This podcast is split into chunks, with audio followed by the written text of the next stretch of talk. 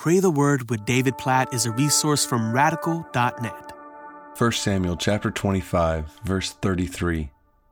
Blessed be your discretion, and blessed be you who have kept me this day from blood guilt and from working salvation with my own hand. Oh, these words are so important to understand. They have such important implications for the way we view our lives and the need we all have for people around us who keep us, protect us, in a sense, from ourselves. So the whole story here in 1 Samuel chapter 25 is David has obviously been on the run from Saul, who is seeking him out with vengeance, wants to kill him. And David is tempted to give in to the temptation to take things into his own hands.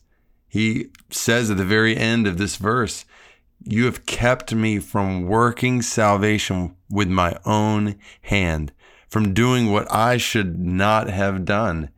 And he's speaking specifically to Abigail, who God has provided at just the right time to keep him from sinning, to keep him from giving in to sinful impulses.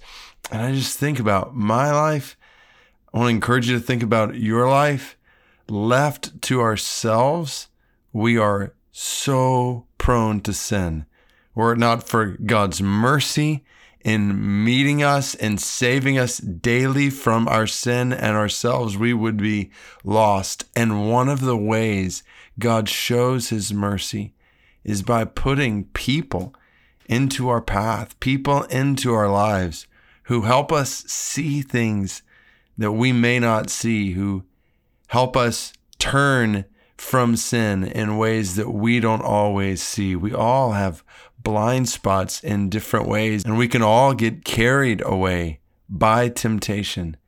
And we need people in our lives. And this is Matthew chapter 18 when Jesus says, I've, I've put you in each other's lives. So when you see one another in sin, Galatians chapter 6, when someone is caught in sin, that you have someone who comes to you and pulls you back, or someone sees you going towards sin, they pull you back in mercy. And this is one of the pictures of God's love for us that He puts people in our lives that we need to listen to. All of us, every single one of us, none of us immune to the tendency to take things in our lives into our own hands and for God to put people in our lives to remind us to trust in Him, to remind us to keep our eyes fixed on Him, and to remind us to turn from sin and pursue righteousness.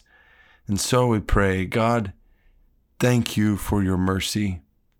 Thank you for not leaving us alone in our sin and in the middle of temptation. God, we praise you for pursuing us, for saving us from ourselves, for your mercy, for not giving us over to ourselves. Even as we think about Romans chapter 1 and the picture of your judgment and giving sinful people over to themselves. God, thank you for your mercy. We, we pray that you would keep all of us from sin today and our battles with temptation that each one of us will face today, tomorrow. God, we pray that you would help us to be pure and holy and righteous and to walk in step with your spirit according to your word.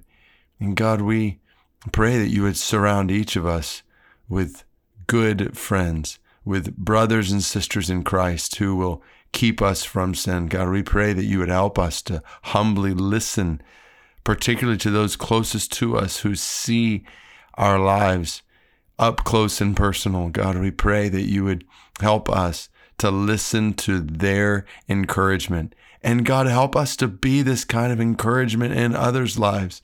Lord, to keep one another from sin, to protect one another from sin, to guard one another from temptation, to spur one another on toward you. God, we pray for wisdom in our lives and wisdom in others' lives in light of 1 Samuel 25 33 for discretion to keep one another from temptation, sin, from taking things into our own hands.